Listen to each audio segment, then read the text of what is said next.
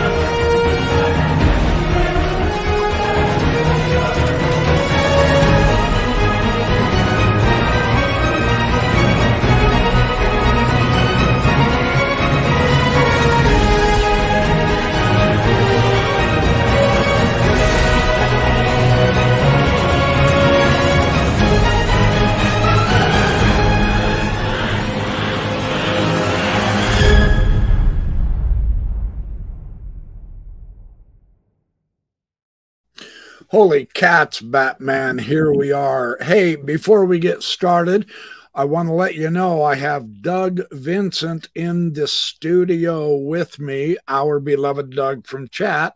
But I do have a couple of quick announcements I want to make real quick.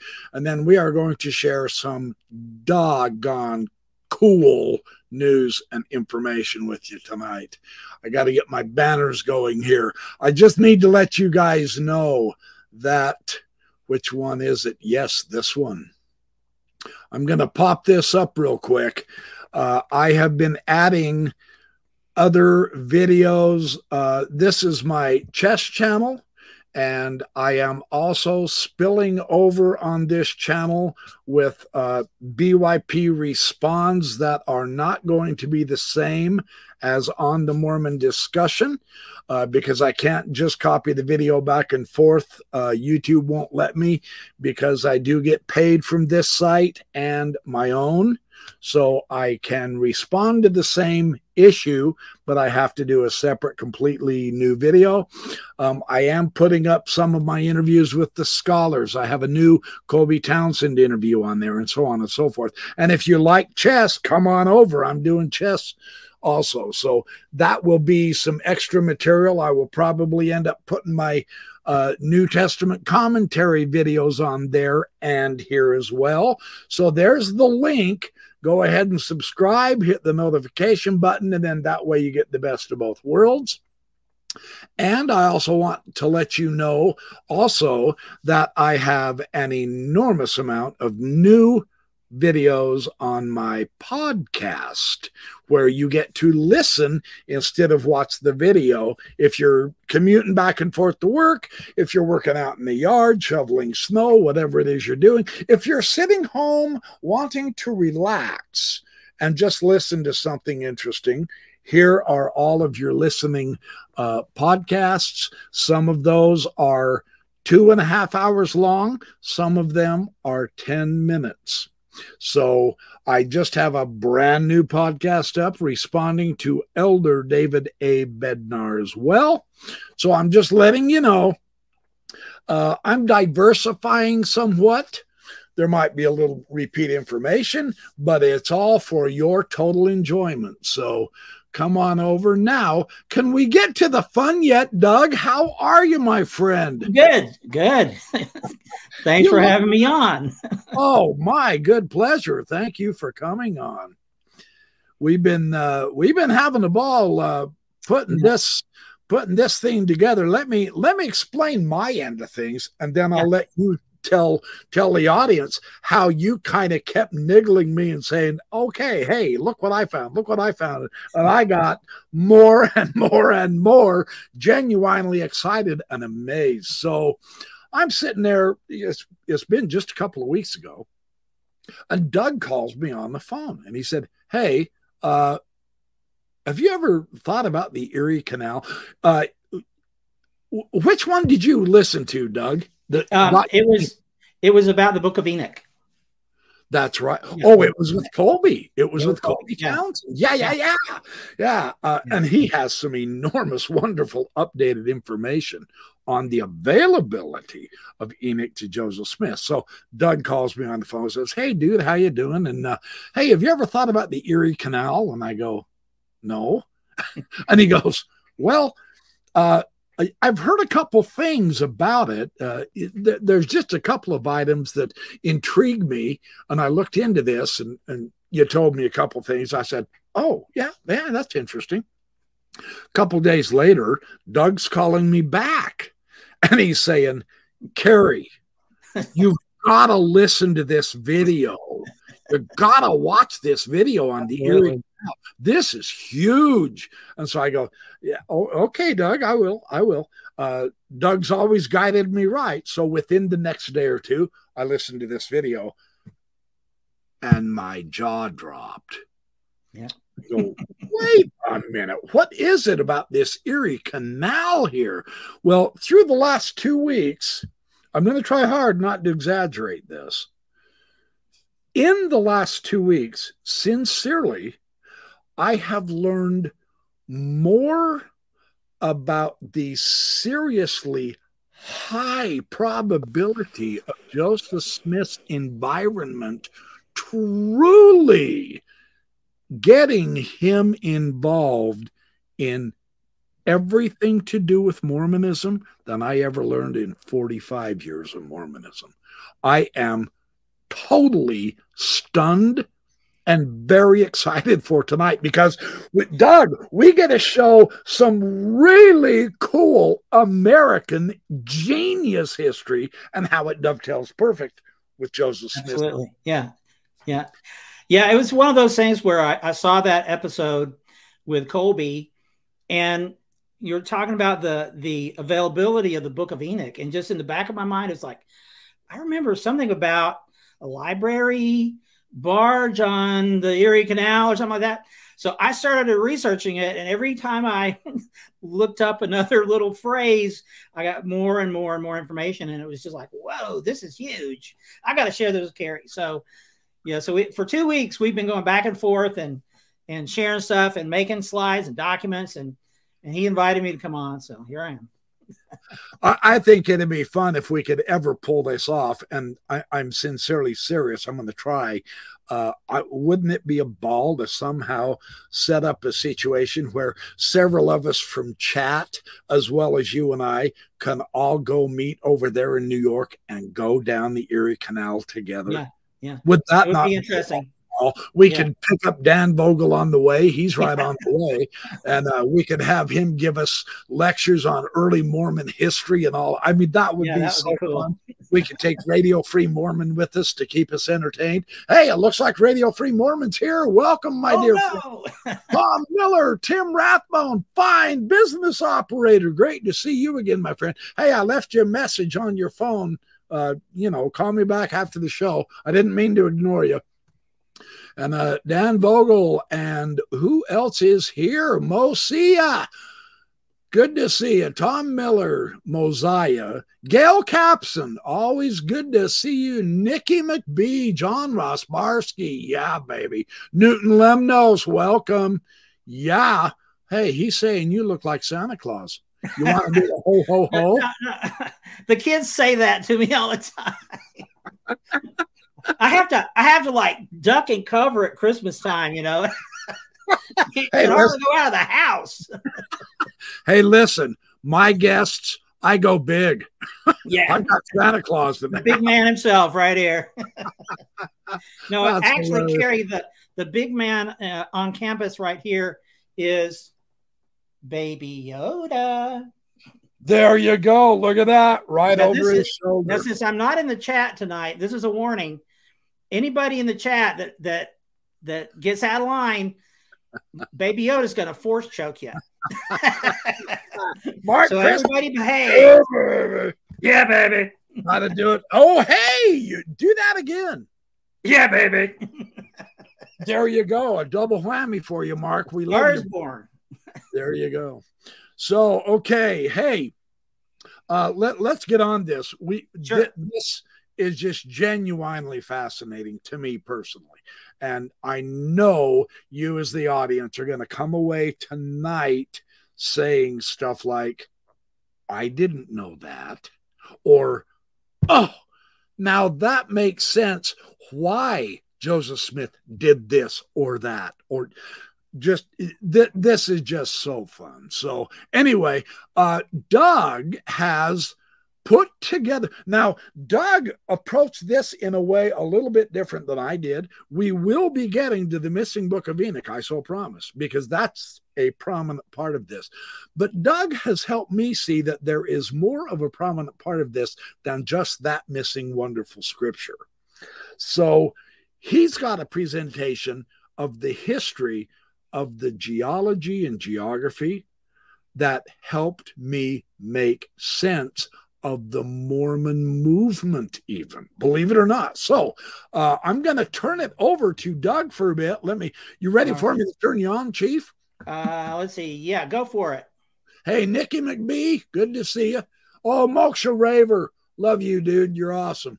Dan Vogel, I love you too. I love all of you guys, man. You're awesome. Okay, so here we go. Uh, Doug's going to give us some some really spectacular information here. All right. Can you see my slide? Yes. Can everybody see a slide? Yeah, it shows here. Okay, cool. So they're seeing what I'm seeing. So All right. go. So uh, let me just start off. This is the only way I knew to do this really quickly. And um, I guess I'm a little old fashioned. uh, Nah, you don't have PowerPoint slides, but whatever. Okay. So uh, what I want to do is uh, I want to start all the way back in the Ice Age. All right. We need to go Well, back. hold on, hold on, hold on. Ryan Larson and T.O. Sorry to interrupt you. I got to welcome my two Oh, other no. Yeah. really feel good dear friends. So welcome. Thank you for showing up. You're going to love this show. Oh, Paula Edens. Yes. Thank you for showing. Okay. Okay. I got to quit doing that. Okay. You're up, Chief. all right. So here we go. So about two and a half million years ago, um, the ice ages started, and these huge ice sheets started covering uh, Canada and, and parts of uh, the United States. Um, now, this is not just a little bit of ice. We're talking over two miles thick ice.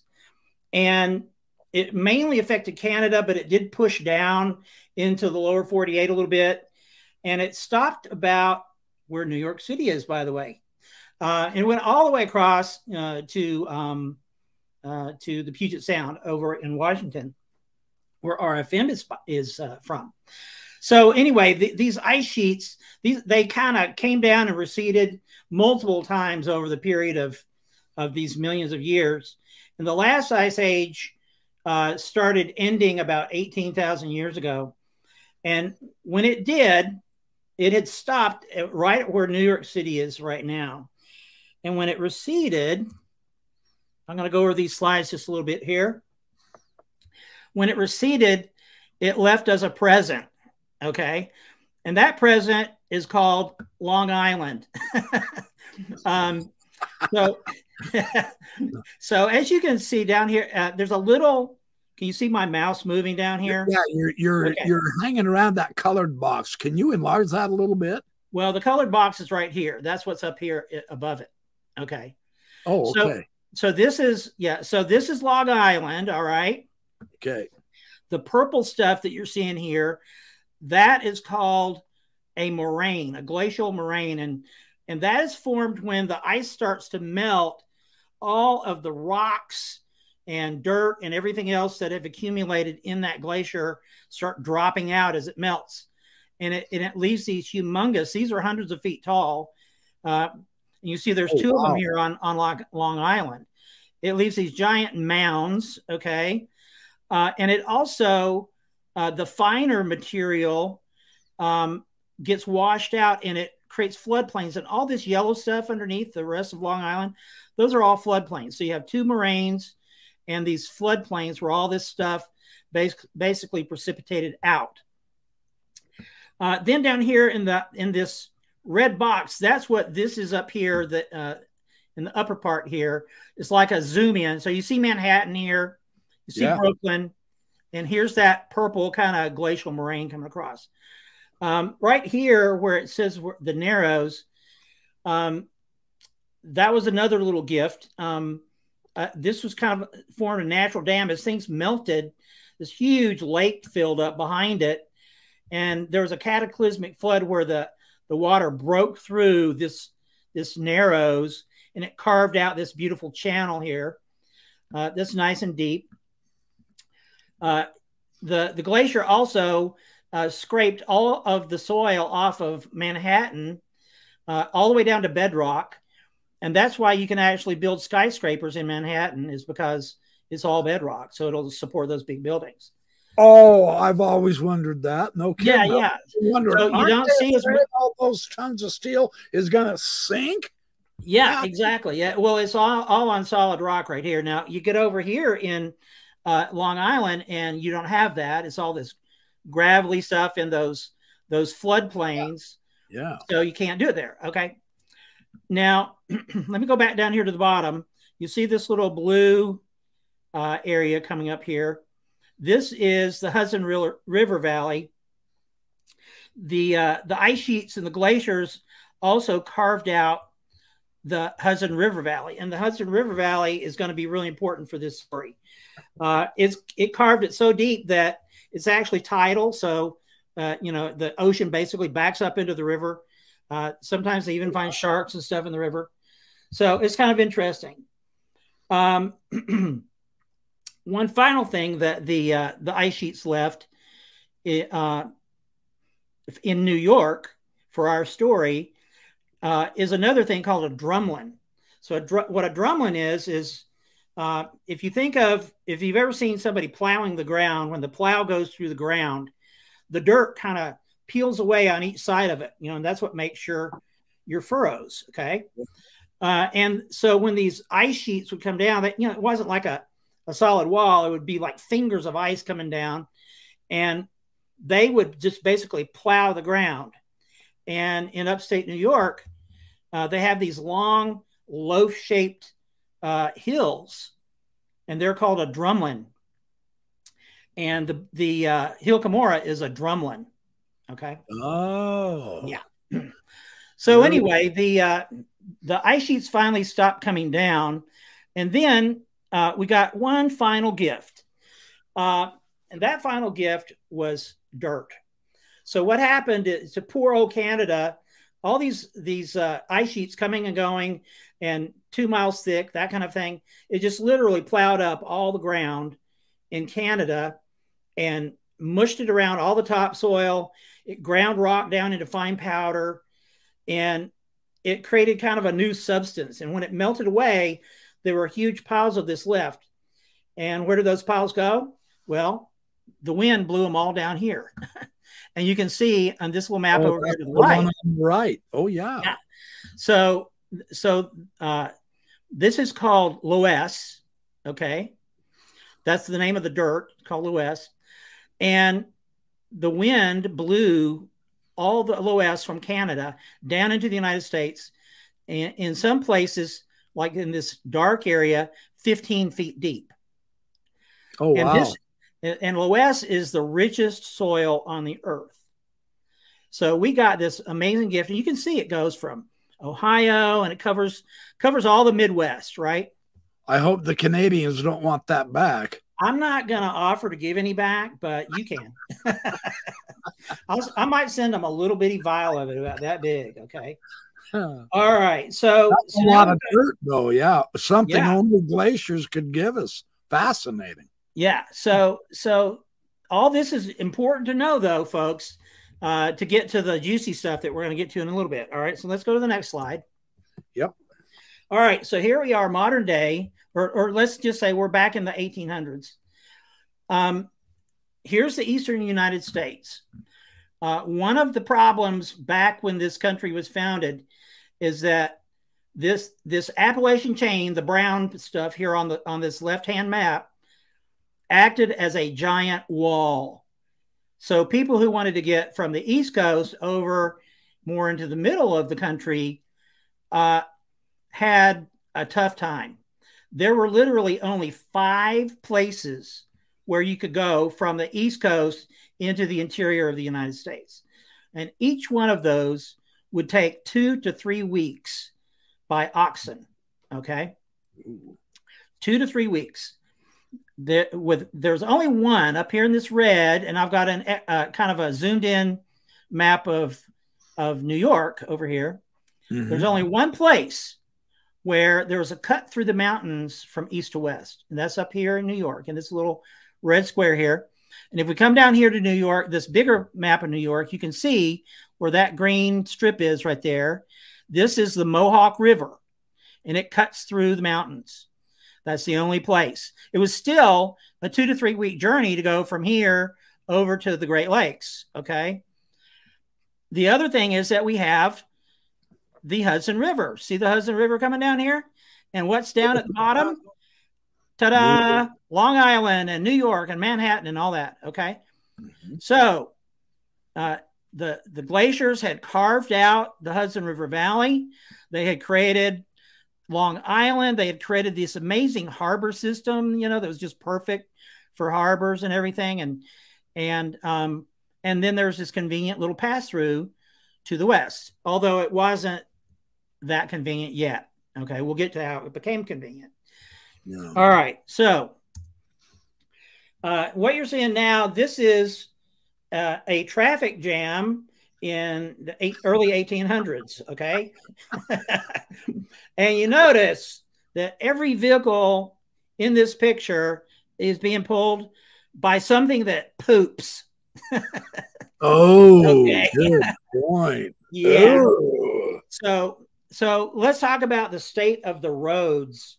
The state of the roads at this period of time. Well, basically, there were no what we would consider roads. They were all dirt trails. The only place where there is even a semblance of a road were in the big cities like Boston or New York, where they had some, and I. Uh oh, you froze up, Doug. You might be sitting too. Oh here's what happened to those roads when it rained. Okay, hold on. You're, oh, you froze up for about 10 to 15 seconds there. Oh, don't don't sit so close to your mic. Okay. Okay. Okay. Repeat what you just said two minutes okay. ago. So, so the only the only paved streets were paved with cobblestones, and those were in like Boston or New York or Philadelphia, that kind of thing. And only a few of those streets almost every street, all the other streets in the United States were just dirt. Mm-hmm. Um, it, it, when it rained, it would turn into a cra- uh, quagmire of mud and made traveling almost impossible. Uh, plus, it was miserable for the people riding in these, uh, you know, wagons or carriages or even on horseback. Mud splattering everywhere, manure splattering everywhere. Oh. When it was dry, you imagine uh, it was rock hard. There were ruts and bumps. Uh, none of these things had much of a suspension system in them, so the the, the riding was just horrible, and um, and it was dusty, just dust everywhere. So traveling was kind of a nightmare back then. So um, what happened is the idea for the Erie Canal uh, came about from a guy named uh, Jesse Hawley, and he was a flour merchant, like not flowers as in pretty flowers, but as as in make bread flour. And he lived in New York and he literally went broke trying to uh, raise his wheat, grind it, and send it to the East Coast for export or for sale. Um, the the expense of giving getting it over the Appalachian Mountains was so much that he just couldn't make any money, and he uh, wound up going to debtor's prison, which back then, if you went into debt and you couldn't pay your bills, they threw you in prison and they allowed you to work it off while you're in prison. While he's in prison, uh, while he was in prison, he uh, started writing some letters that talked about an idea to, uh, you know, have a canal go across that nice little Mohawk River Valley, and that that would solve the problem of the transportation and that got picked up by the newspapers and by politicians. And uh, after some bantering about, in which uh, the mayor of New York, who loved the idea, went to uh, Thomas Jefferson, the president, and uh, uh, presented him with the idea, and Thomas Jefferson said that it was insane.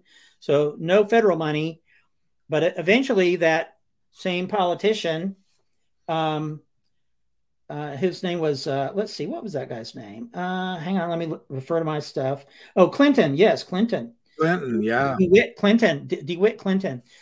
Uh, he eventually became uh, a senator, a New York State senator, and while he was senator, he was able to get them to pass an act to fund this uh, canal project.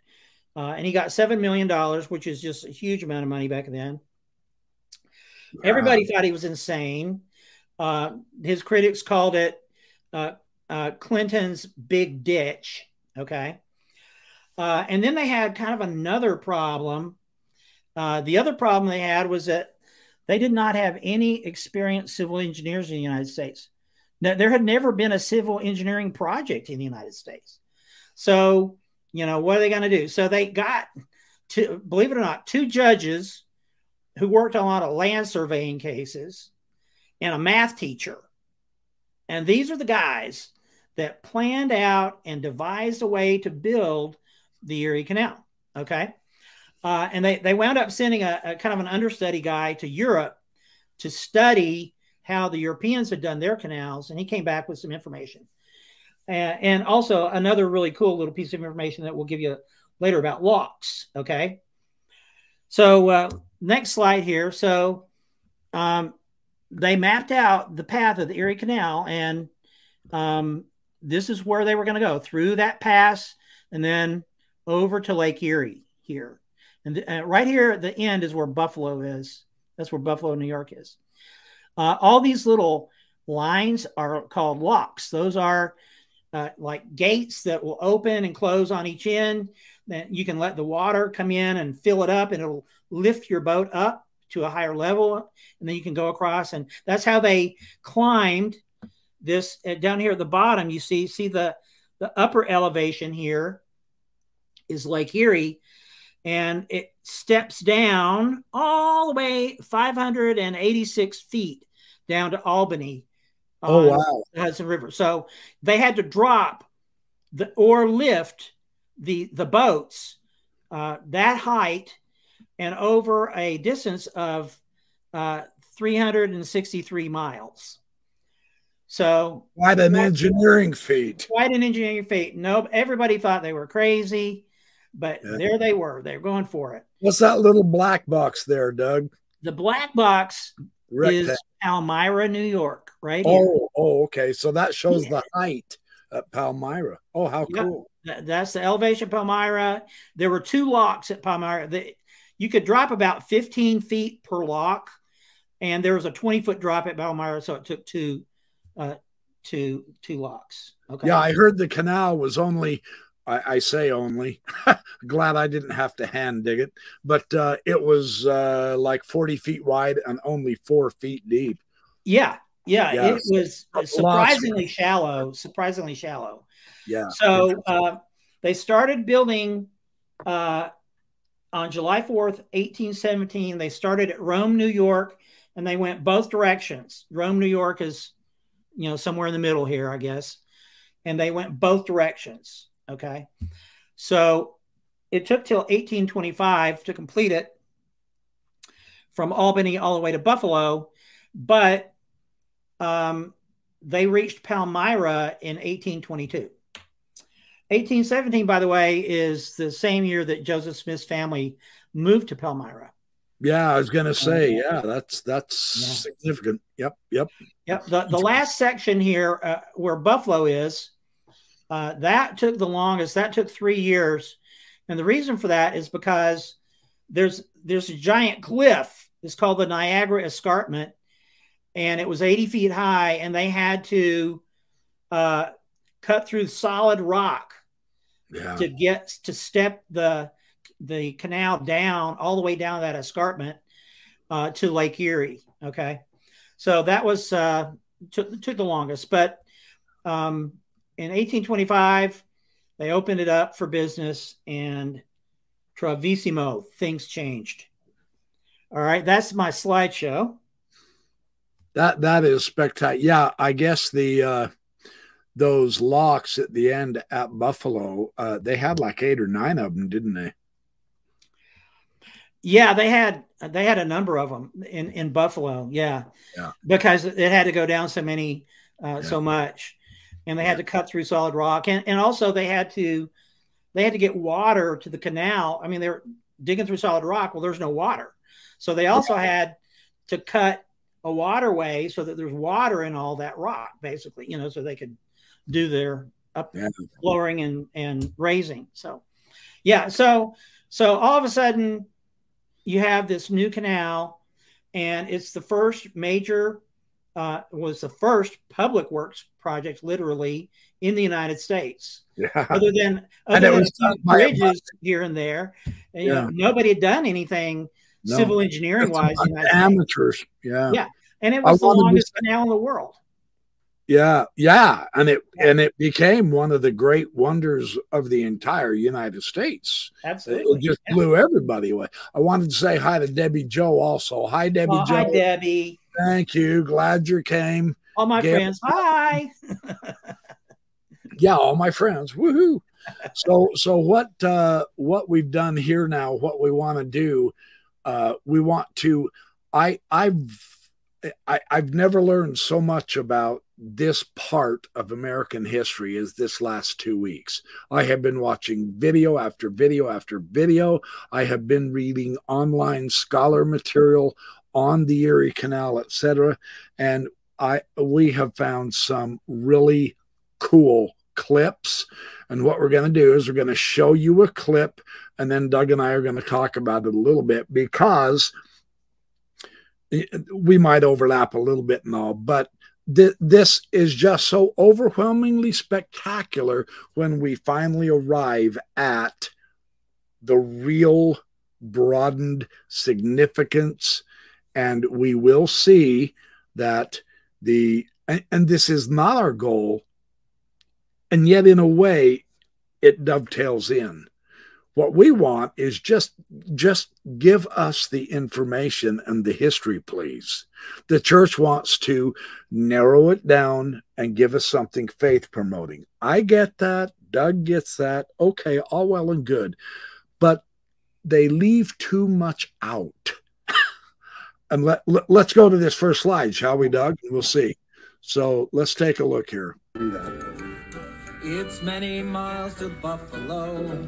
Oh, that low bridge. A trip that could have taken six weeks before the canal now took less than one week and cost one tenth of an overland trip.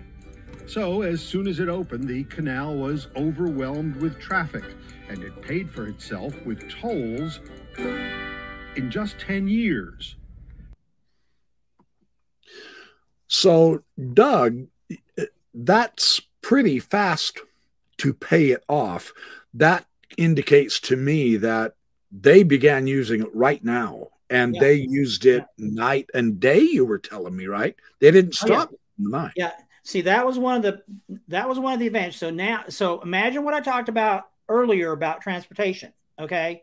Yeah. Oxen and all this other stuff. Mud and mud nasty stuff okay, taking weeks to get over the mountains. Now you could just do it in a week or, or, or, or depending on where you're going, it could just be a few days, but you could get over those mountains very easily. The other thing is that the, the uh, canal operated day and night. Whereas yeah. if you're traveling by with animals, you had to stop and water them and feed them and blah, blah, blah, you know, and you had to camp for the night. So this was uh, an all day, all night kind of thing. So that sped things up. Uh, also you're you're floating you know? There's no bumpy roads there's no dust. Oh it's good just, point. Yeah it's just smooth. So you know, not on the ocean there's no waves there's no waves. It's just smooth. The whole thing is just smooth okay? So all of a sudden you have this dream method of transportation compared to the other types of transportation they had at the time you know? This was like a dream come true. It was it was two way you could do both. Yeah. Do go up and down. People could be coming up and down at the same time. Okay, so you wasn't you'd have to wait for everybody to come down and then go up. You just did it, you know.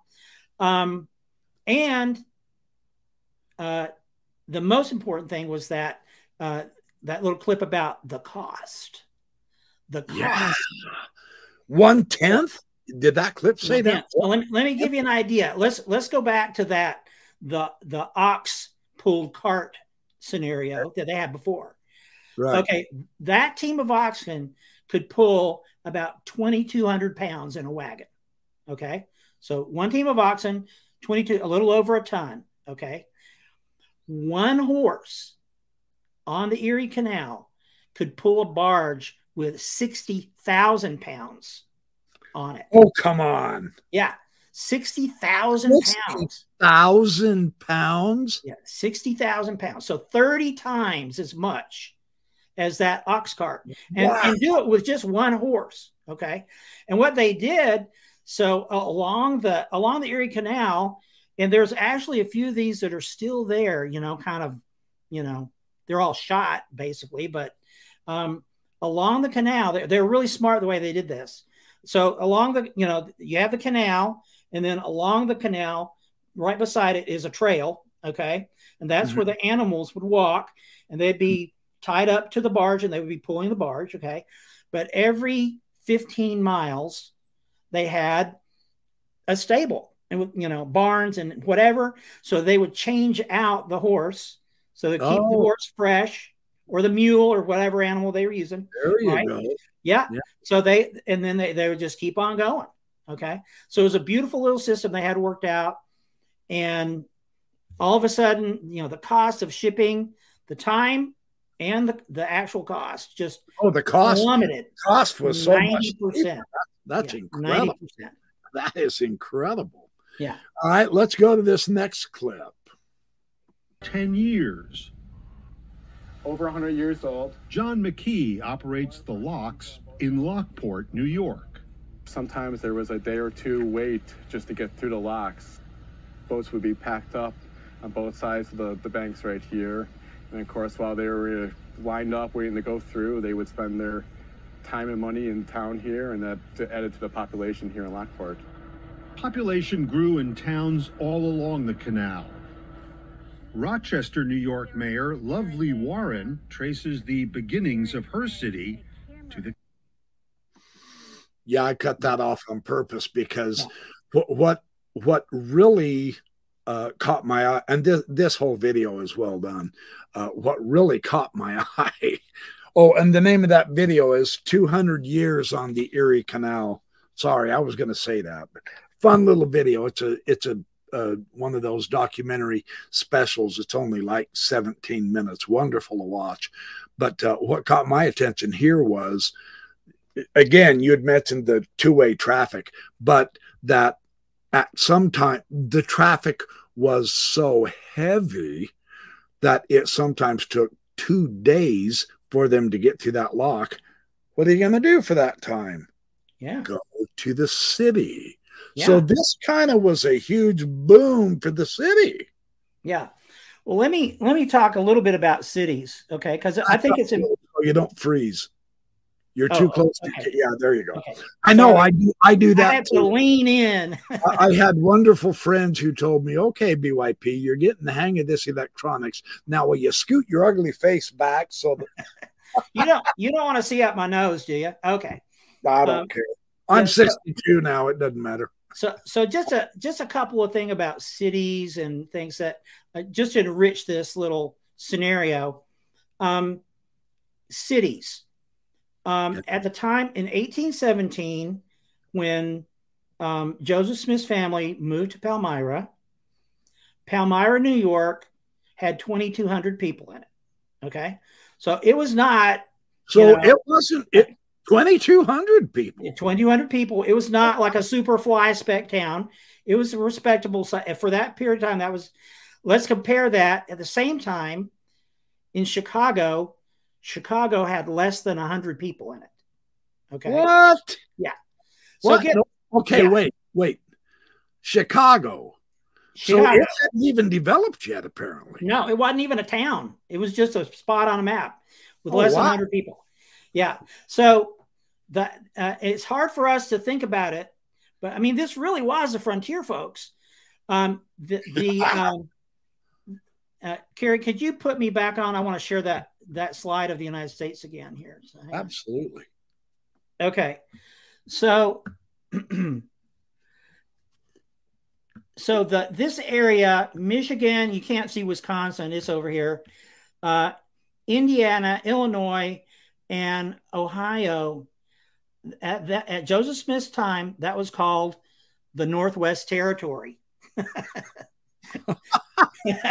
Oh wow. Yeah, the North, the Northwest Territory. Uh, when Joseph Smith moved to Palmyra, New York, in the entire Northwest Territory, all of those states that what we now ca- call states, all of that, there were less than 45,000 people in that entire area. That's Oh. how sparsely populated it was. Um, when Joseph Smith moved to Palmyra, New York, Florida still belonged to Spain. So did the Western United States. It belonged to Oh, Spain. Right. Uh, the Midwest, you know, Missouri, Nebraska, all that, Kansas, that was part of the Louisiana Purchase, which had just been made maybe, you know, 15 years earlier. So Right. that was all territory, un, unorganized, oops, sorry, unorganized land, etc. So this, I mean, this was really the frontier, it really was. Um, yeah, yeah, no kidding, Yeah. right? Yeah. That is So for. Palmyra, for Palmyra to have 2,000 people in it was a, a, a big deal. yeah, um, yeah, that's that's yeah. fascinating. Uh, Oh, I love that map you had. That that's awesome. Yeah. Fun. Okay. Back we are. So what's Let's- next? Let's go to the next slide. But the canal also accelerated the western expansion of the nation. People and commerce were able to reach and develop what would become the American Midwest. A region that was isolated and landlocked was now connected via the canal and the Hudson River down to New York City and the world. Now, now this, Kaboom. this, yeah, kaboom. This was really fun for me to to hear and watch and learn about because I, I have honest. This shows you how much I paid attention to American history in school. Not that they tried to teach it much to me because I was in the ancient stuff, but um, I, I sometimes have wondered through the years why why did New York become so dad blame big? You know, now it's starting to make sense Yeah. because New York, once they finished that Erie Canal, it connected not only to the UK but to all the rest of the. That's why all those Yeah. big towns got raised on the Great Lakes. I, I know there's probably people here say, "Yeah, no dub backyard professor, you're about as thick as a brick." Well, I am, but that's what made this history so delicious to learn. Talk Yeah. about fun. Now, see, this is actually the first gold rush in America, right here. Now, it wasn't a rush for gold, gold. It was a rush for black gold. Remember when I talked about the West and all that super rich soil? Yeah, That is what people were after. That's what they wanted. You cannot grow a nation with people just subsistence farming and feeding their own families. You know, who's going to feed all the people in the cities and stuff? You know, you want a hugely uh, successful and thriving agricultural industry in your country so that you can feed everybody, you can export it, blah, blah, blah, you know? And Yeah. you had this, this sweet spot in, in that Northwest territory there that we talked about with this incredibly rich soil. And it was just sitting there ready for people to come take it. And as soon as that corridor opened up, it was it was kaboom. It was like the floodgates open. You talked about the uh, the canal. Um, The city of Palmyra made eighty thousand dollars in tolls the first year the canal was open. The city of Palmyra, this little town, eighty grand. That was huge back then. That Yeah, huge. then that was Yeah. huge. That Yeah, that that's was huge. like a million dollars, you know. So Wow. All right, let's check out this next slide. Within a year or two, there were already calls of, hey, let's make it bigger. And they did. By 1862, the canal was almost twice as wide and twice as deep. People and goods and ideas flowed 24 hours a day in both directions. The impact that the internet has had on our culture and our society is very similar to the impact that the canal had. Sharing ideas, making things faster. Yep. Yeah, I I love that clip because um, the, the comparison is apt because as you and I were researching this and studying it from day one, and this is one thing I want the audience to understand seriously, it did not take them two or three or four years to get this canal hopped up with business. From day one, blam, everybody began using this thing. It was actually it was partially built and they were partially using it on the one side before they actually finished it. But once they finished it, no kidding, we're talking hundreds, if not thousands of barges on this thing day and night, all going both directions, exchanging goods, exchanging services, and most important for our discussion tonight, exchanging information. Incidentally, I would like to add, since he is here, Dan Vogel is in the audience. Hey, Dan. Uh, I yeah, hey Dan, I I called Dan and and I asked him about this Erie Canal, and then Doug, you later confirmed this to me. Um, I'll say it, and then you can give your quick spiel. But Dan told me, you know, yeah, you guys are thinking correctly about the serious and gigantic overarching, not only in distance, but in time and intensity of the influence of the interchange and exchange of ideas in Palmyra. Joseph Smith wasn't the country hick boy the church wants us to think about. Emma was the country girl. Now, Yep. that was quite a, I go, oh, wow, that's an interesting adjustment. She didn't live in a town on the Erie Canal. Joseph Smith. Yeah. Yeah. It was a huge, huge uh, influence. Um, I, I have something from the uh, Palmyra, Palmyra Herald of June 9th, 1822 to read. Would you let me do that? Absolutely. Okay. Love it. So, so as as BYP was saying, the Erie Canal it opened officially in 1825, but as soon as they got sections open, people started using it. They didn't wait. Okay. Plus, you had all the construction going on, all these people moving in, thousands and thousands, tens of thousands of people working on this canal. So, right from the beginning, 1817, that whole area was being inundated with people that were starting to work on this canal. Here's in 1822, Palmyra Herald. Our village has assumed an appearance which may be justly considered characteristic of the elevated rank to which it is destined. The canal crosses Main Street at the eastern end, where there is a large and commodious basin. Now, a basin was kind of like a train station. It was like this wide place in the canal where they could pull the barges and boats over and dock them and let the people get off or put new stuff on. Okay.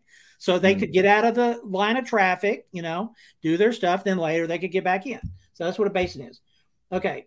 Uh, a large and commodious basin. And nearly opposite the center of the village, another basin is now completed. Plus, at the end of the village is a third basin, directly opposite to which there's an elegant dry dock. So they were They're- more than proud. They're their- That's our canal. We You guys got to come to our place. It, this is we where it's are it. We are going to invent the pool table in the bar scene. That's right.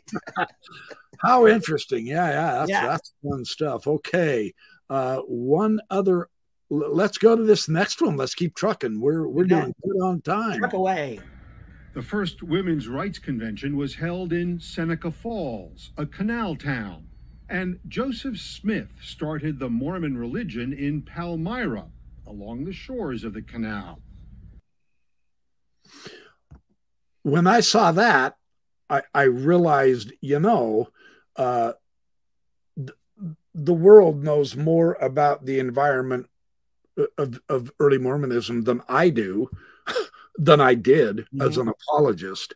But that is a very important connection. What I want to do, uh, I was going to put that one slide in early That's that okay. That's okay. We'll just keep going. We, have got some fun stuff to share. Let, us keep going on the on I, the impact of this, huh? Yeah, I was going to say one thing about that is oh, sure. is because we're talking about all the women stuff, you know. Mm-hmm.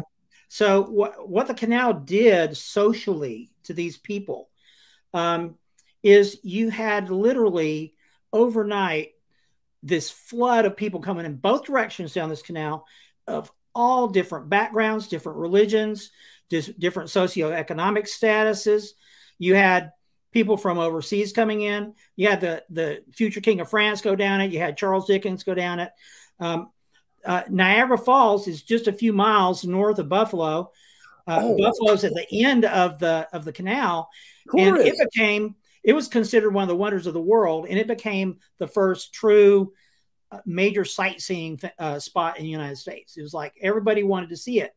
So you had this huge crush of people, okay, yeah. and it, it compressed all of these ideas and all of the, the, these thoughts together in a way that they would never have been normally. Okay. Yeah. It's more like the, the, kind of thing that would happen in a big city but it was happening in this little tiny fly town. Miles. yeah.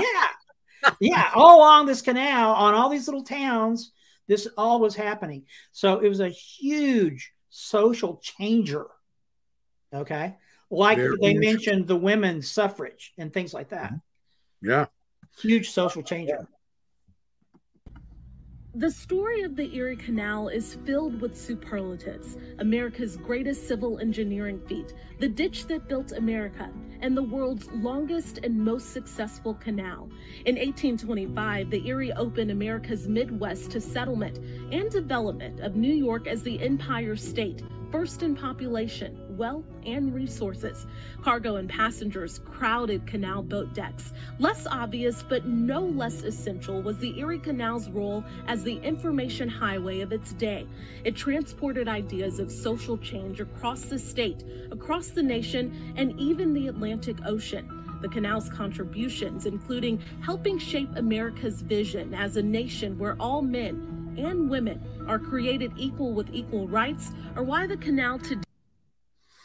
Yeah, and and they go off into as I was looking through several of these different uh, wonderful videos to get a lot of these clips that was of high interest, I, I was searching more for the the impact of the exchange of information. We've still got some fantastic clips to show you on this because that's directly pertinent to this book of Enoch. Uh, this wipes out Hugh Nibley's apologetic that one, nobody was interested in it, and two, it was not available. Those are the old days. The, that is just not true at all anymore. And now we have discovered Doug brought it to my attention, and we have both been pursuing this through videos and books and all. Uh, we've discovered that this is a new day. Uh, Mormonism has to update. Now, here's the thing, Doug. Did you ever hear very much about the Erie Canal and how it affected all these towns that Joseph Smith and the early Mormons were involved in in church? No, not a word. Not one word. Not one word. I didn't either. Never heard of it. I feel ripped off in a way because not only is this fantastically interesting American history, but it definitely influences the early Mormon stuff in fabulous significant ways. For instance, Joseph Smith's idea, and if I'm wrong, please correct me here, but I'm going to go out on a limb here slightly. Joseph Smith's theme of, of uh, putting together a female relief society, and, and yeah, I know this was later on in the church, I get that, but the theme, the idea of a woman's organization separate. Uh, that's going to be important. Oh no, I'm starting. Hold on. You okay? I'm going to put these up. Did that help? Can you Yes. still hear me? I can hear you. Okay. Um, th- this thing that women deserve their own groups. Well, yeah. technically unique. Joseph Smith isn't. No, once I saw this and and saw all the social change, all the the um, initiatives for social changes that happened in that area, uh, a lot of it was uh, around women, you know, and that wasn't unique. I always thought that the Relief Society was like this totally unique thing that n- there had been nothing before that, you know, that women were just this second class and they didn't have any representation and they didn't have any organizations and and it was like wait a second. And Joseph about this right now. first one to put that into action. yeah That's yeah that's what I- thought.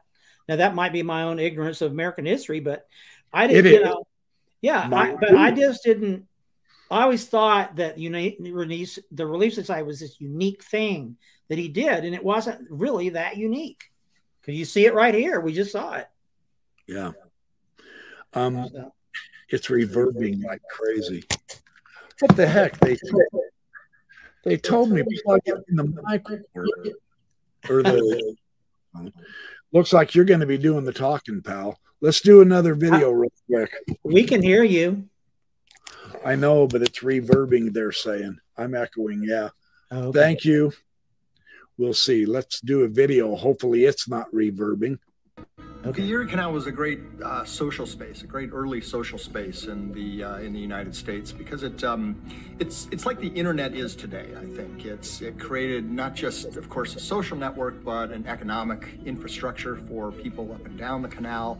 Um, it, it people shared ideas, they shared practices. It was a it was a gathering space. Course, it was a place that people came together, but it was a it was a place that uh, ideas traveled. They traveled up and down the canal, and of course, ideas are never disembodied things. They're always connected to either people and word of mouth or to media. Printing presses are being shipped up and down the canal.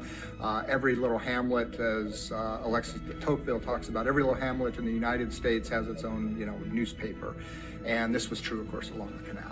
So different ideas spread through these media, and the newspapers were being left on canal boats. And you'd go, you know, the Albany paper would go up one direction, and someone in Buffalo would pick it up and read it.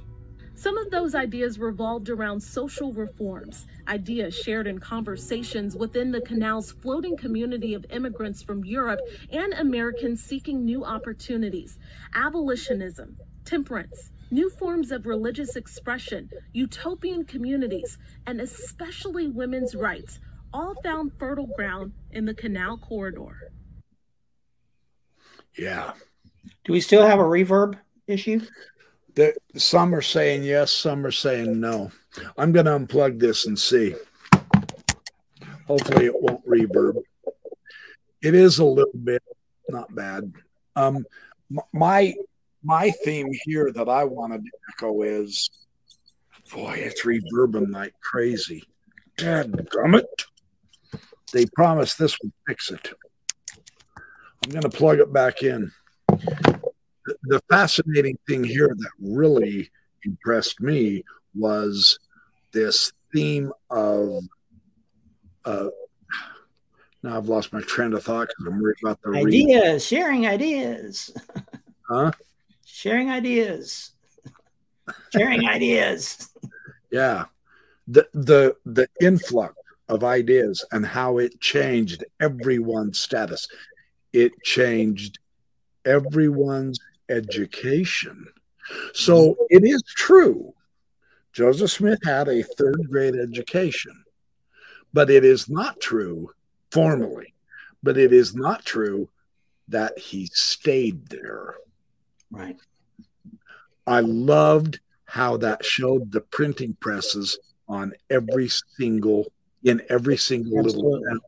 and they put a printing press on one of the barges and it went up and down. Now printing news. Now you told me something about the printing of the book of mormon. Why don't you describe what you yeah so Yeah, so this allowed everybody to have this printing press basically in their own backyard, right? Um, the, and yet, like you said, all these little towns had newspapers. The barges would take all the publications up and down, share them. Uh, somebody in in Palmyra could be reading the New York newspaper in five days. So, uh, you know, it just it was like they said it was like their the internet superhighway of their day.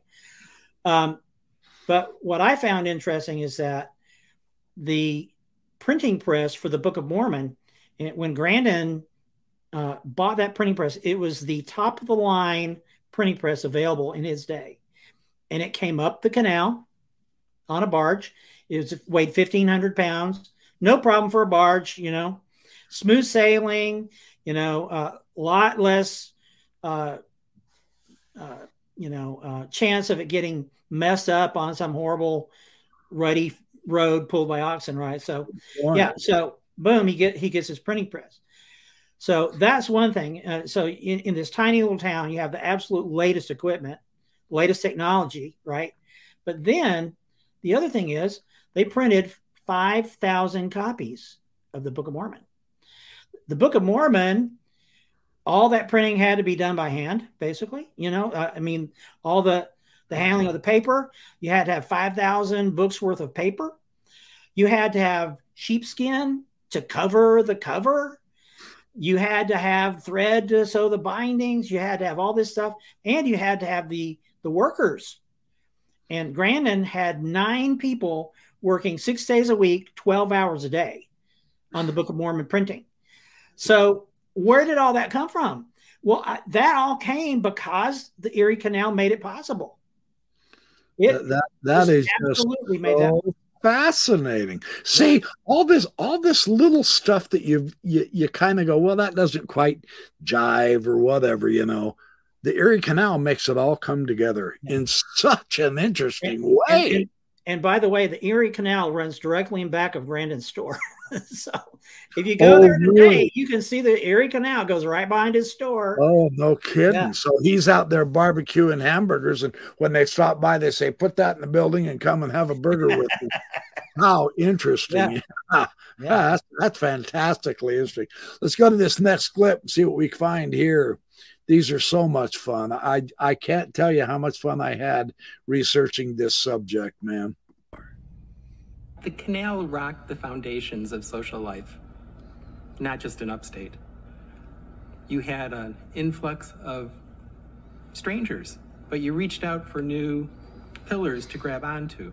It's no surprise that people reached out to religion, or other reform movements or other type of communal activities to kind of reestablish that connection in society. Did, did that stupid dictionary thing pop up on the screen? Did you see that video? No, I mean, I the All right. fine. Yeah. All right, good, good. So, so again, the interesting impact of this silly canal, this wonderful canal, my impression that we're dealing with uh, relatively isolated people who really didn't know how to spell the word corn every now and then getting together with a neighbor from 30 miles away and finally catching up on what little bit of news they had access to all of that church narrative is out the door. Yeah. These guys are in a megatropolis that's 368 miles long for that time, I say, for that, that time. time. Yeah. With and there were barges going up and down that sold books. Um, they had they had a museum barge that had antiquities on it, you know. Um, every time every town had those uh, places where the, the boats could pull over, people could get out. And they would go into the shops and stuff in that town, and people kept it loaded with the latest stuff. So it was uh, it was up to date. Um, I bet you could find just about anything along the canal if you wanted yeah. it. You could find it. That is such a new view compared to what I've had in my head yeah. my whole life about this time and area. Yeah. So, all right, let's take another look at another one. the women's rights movement really took off in upstate New York as part of a whole series of reform movements and religious revivals. It was so dramatic in upstate New York that people called it the burned over district or the burnt district.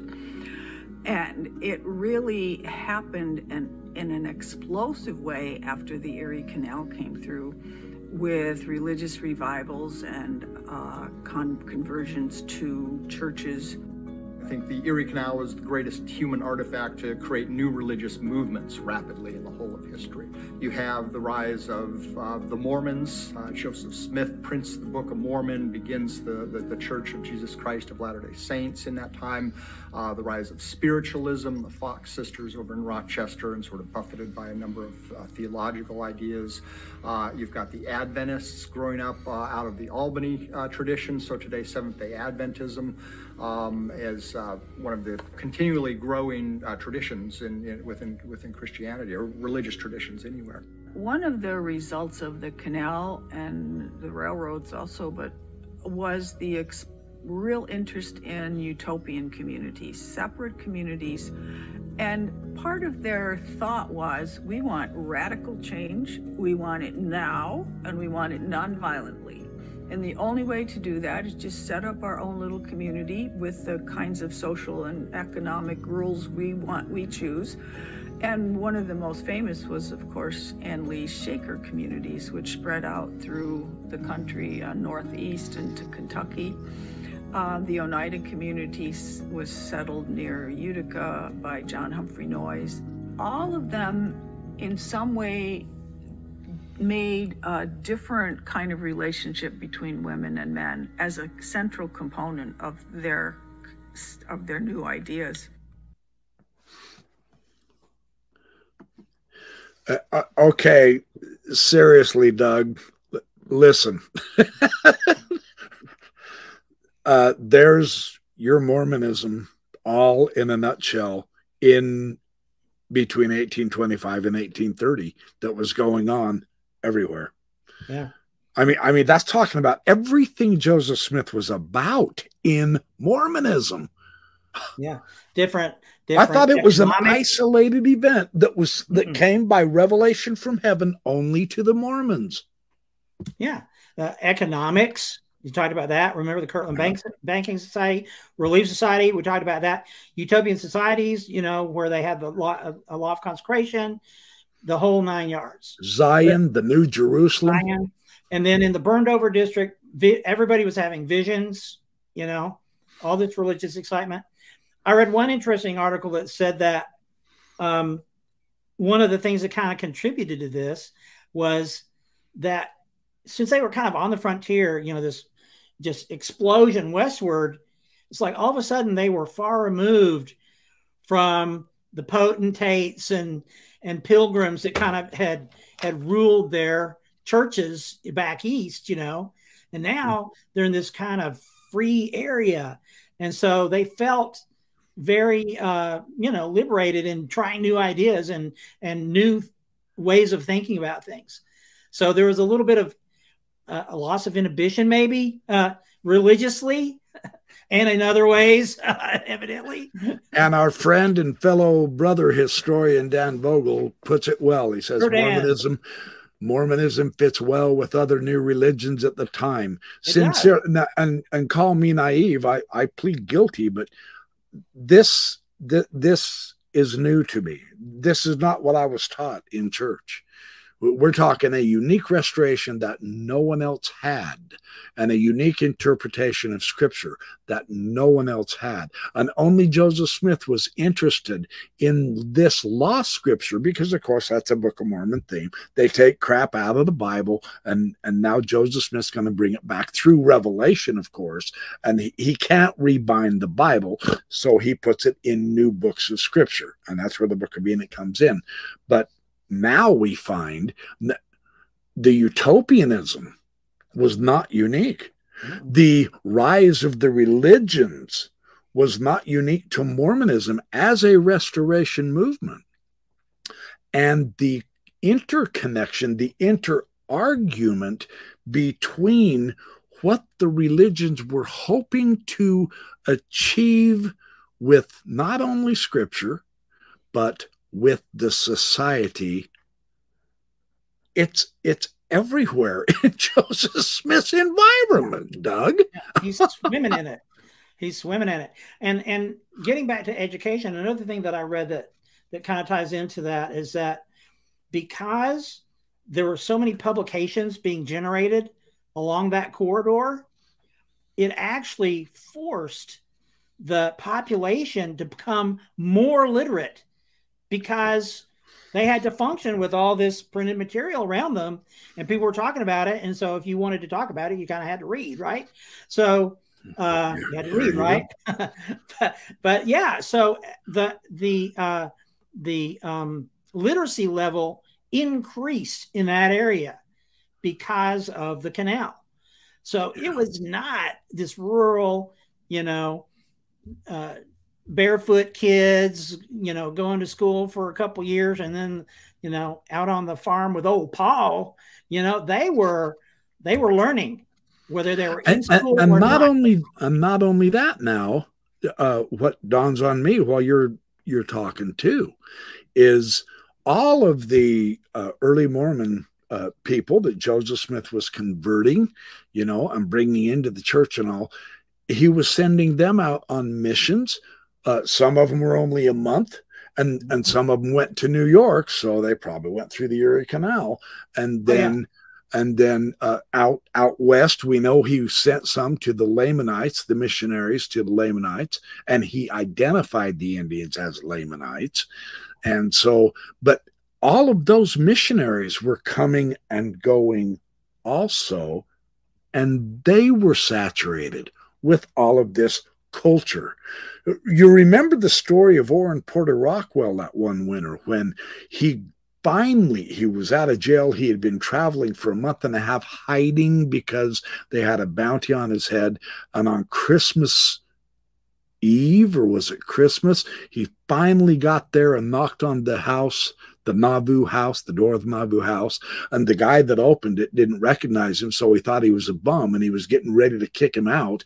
And Joseph saw him and he goes, Rockwell, Porter Rockwell, come in. But the description was they were all sitting in the Nauvoo house as a group of people drinking the fine wine. They had their elegant silverware and their clothing.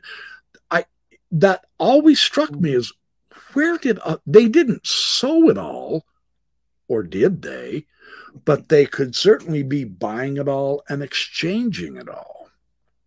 Yeah. So everything seems to fit that all of Joseph Smith's associates in the church and out, and there were hundreds of them, was having access to all this information and bringing it back and forth. How many councils did Joseph Smith set up? We've got the Joseph Smith papers now. Don't kid yourself. We know they were constantly counseling together in groups 50, 20, 75 here, 200 there. He was holding church conferences, etc constant nonstop exchange of information. This is a new, much broader school, picture school for me. of the prophets, school of the prophets, you know. And wasn't Sidney Rigdon yeah. very intelligent man, and he brought in his congregation. How about Oliver Cowdery, the school teacher? Oh, you told me something about Hyrum Smith too earlier tonight while yeah, we were yeah. preparing about Hyrum.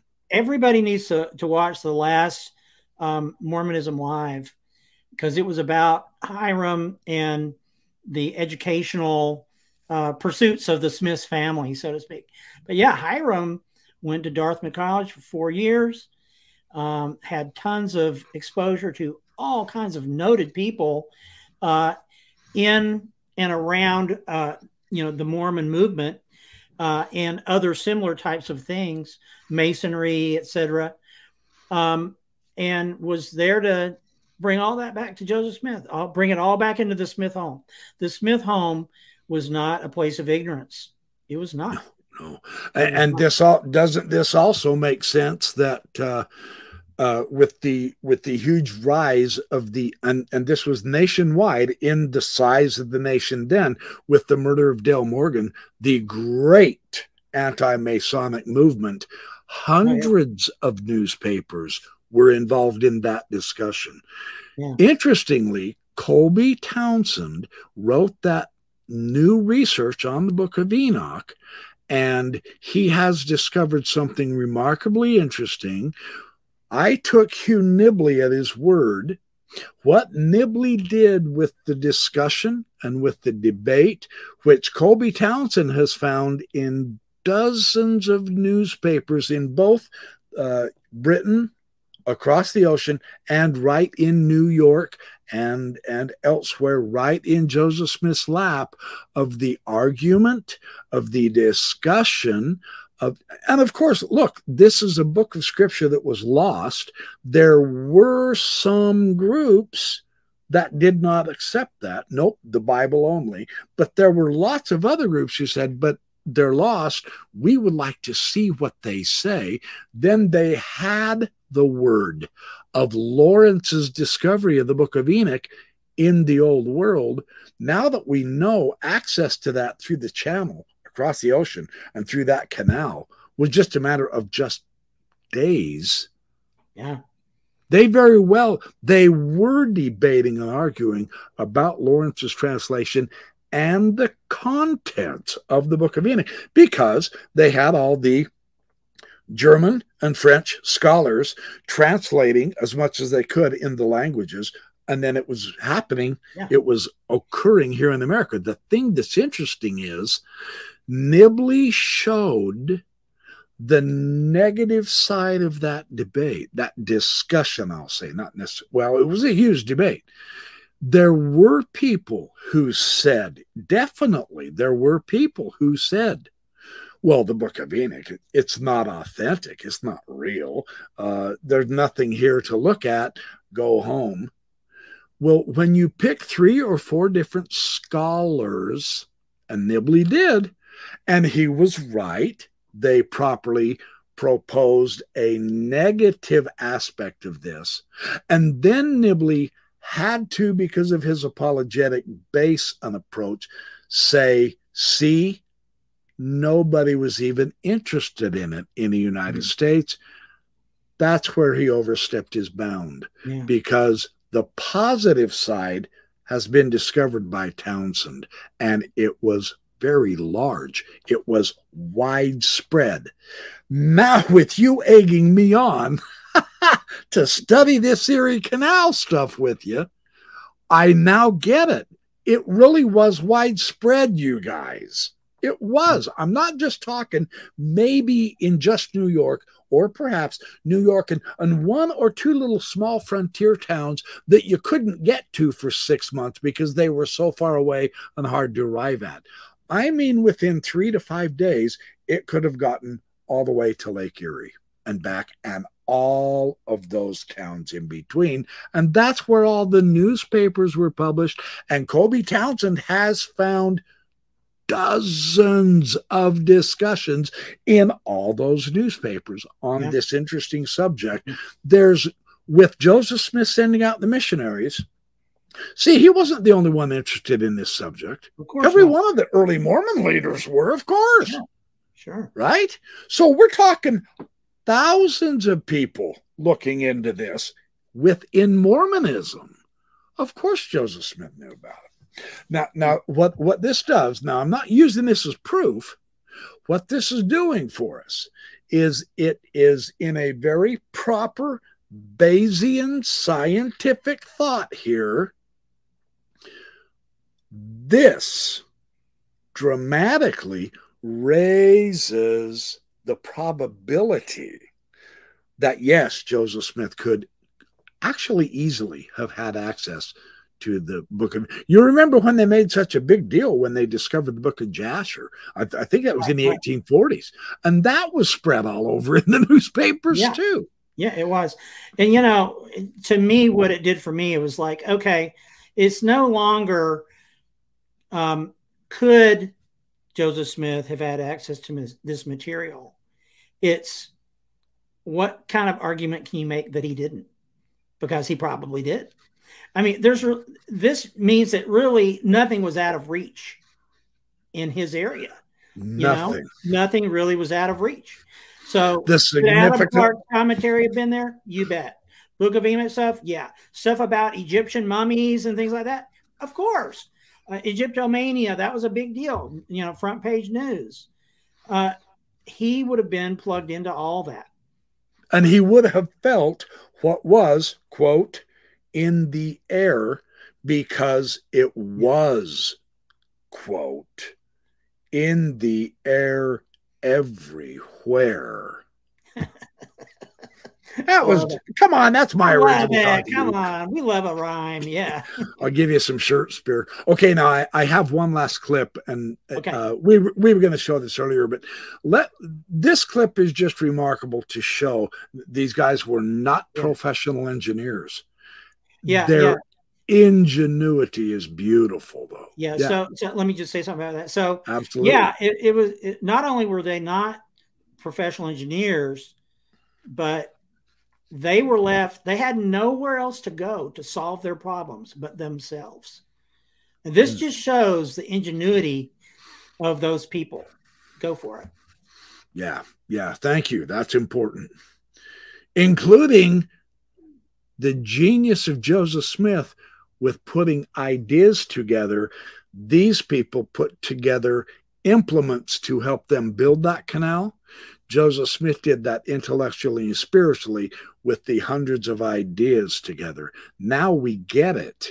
It doesn't take away from Joseph Smith, it shows all of these ideas. His conglomeration of them was really powerful.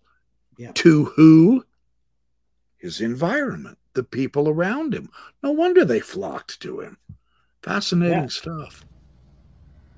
Digging a ditch with these requirements with hand labor using axes, picks, shovels, and wheelbarrows through hundreds of miles of this primeval forest was the greatest challenge the builders of the Erie Canal would have to confront. The only sources of power were human muscle plus horses and oxen. So, they devised ways to increase their efficiency without adding to their workload. These men, who were primarily Irish immigrants, were paid 80 cents a day plus room and board and a daily ration of whiskey. Not a yard of ditch could be dug until the workers had cut down the countless thousands of trees, chopped them up in movable sizes, uprooted the stumps, and then carted away the staggering mess of logs, branches, and leaves. They had to clear mile after mile of woods and fell trees, many of which were six to seven feet in diameter. Regarding those giant trees, for instance, it was not very long before they had one man pulling them over. Someone devised a technique whereby a chain was tied high up in a tree with the other end leading to a wheel, which was controlled by a woodsman with an endless screw gear. As the woodsman wound the gear with a crank, the tree was very slowly pulled over with irresistible force until the cable bent the tree so far it finally broke free of its stump and crashed to the ground. Stumps still in the earth remained a challenge until some unsung genius came up with a stump pulling device shown here that was as effective as it was simple. It had two tremendous wheels, 16 feet in diameter, on the ends of a very sturdy axle, 30 feet long. Fixed at the center of the axle was a slightly smaller wheel, about 14 feet in diameter, with a broad rim which held a coiled rope. This strange looking machine was hauled into place so it straddled the stump and the big outer wheels were tied down to hold it steady. A chain wound around the axle was tied to the stump. A team of horses was hitched at the end of a rope wound around the rim of the middle wheel. And as the animals moved forward, pulling the rope behind them and turning the wheel, the tremendous pressure on the chain yanked the stump and its roots free of the earth. Seven men and two horses could pull 30 to 40 stumps in one day with this rig. Another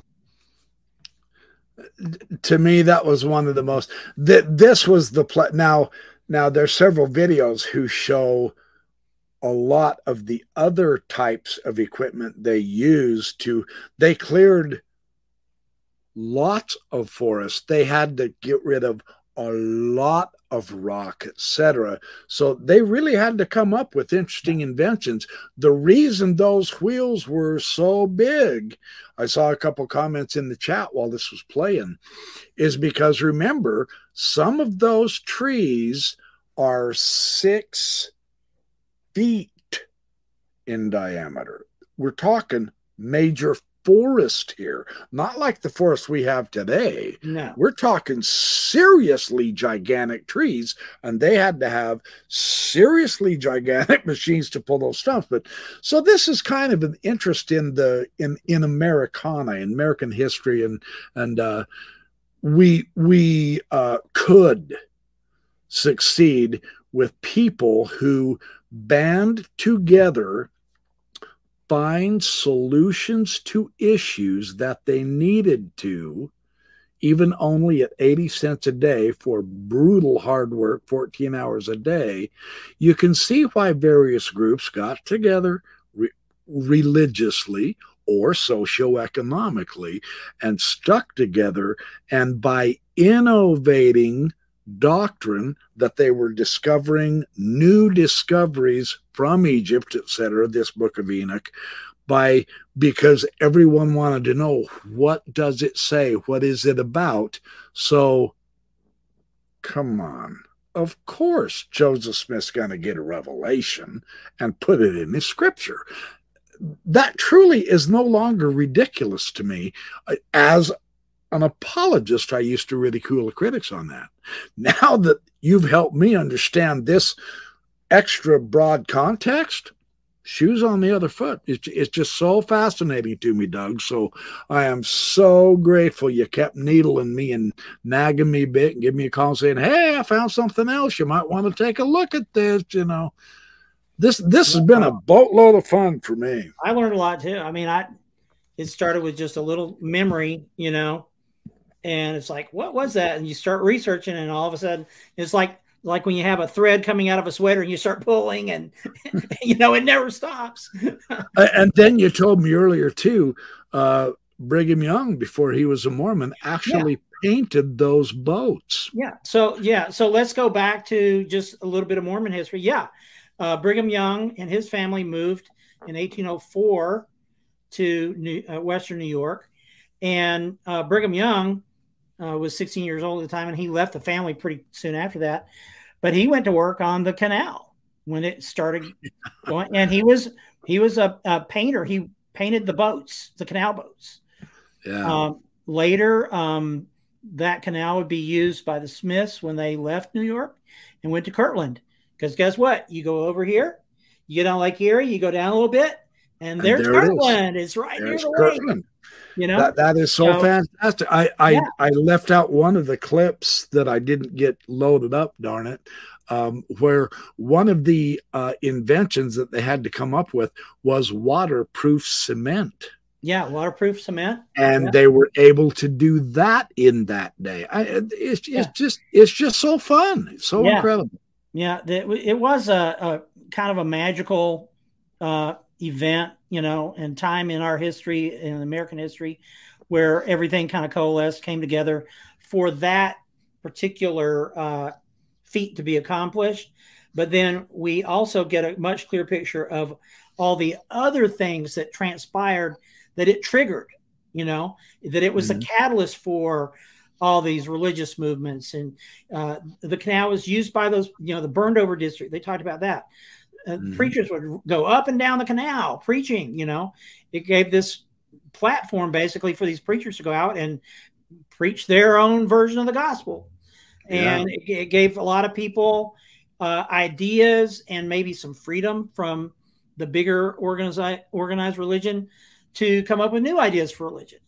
So it was, uh, you know, an agent of change in in a whole lot of ways, and especially the church. Um, and um, we're not taught about it. We don't learn a thing about it. I didn't know any of this two weeks ago, man. So so hope the hope you guys in the audience have appreciated the work that Doug put into this and and I actually did quite a bit of work in this too. Um, we have just had a ball. We will be doing more shows together. Uh, we we have other subjects that we really want to explore together, and so through time this year we will definitely be getting back together and doing some more shows. So thank you for everybody showing up. We're going to call it good and we love y'all and remember be good, do well, have fun, work hard, sleep good, make lots of friends and don't forget Steve Hartman on the road Friday nights. It's the best part of the news hour. I'm not kidding. I love that man's story. Look him up and see. We need more kindness in our world. And I think as we put it all together with all of us, we can do it. So thank you for showing up. We are going to take the night off from here out.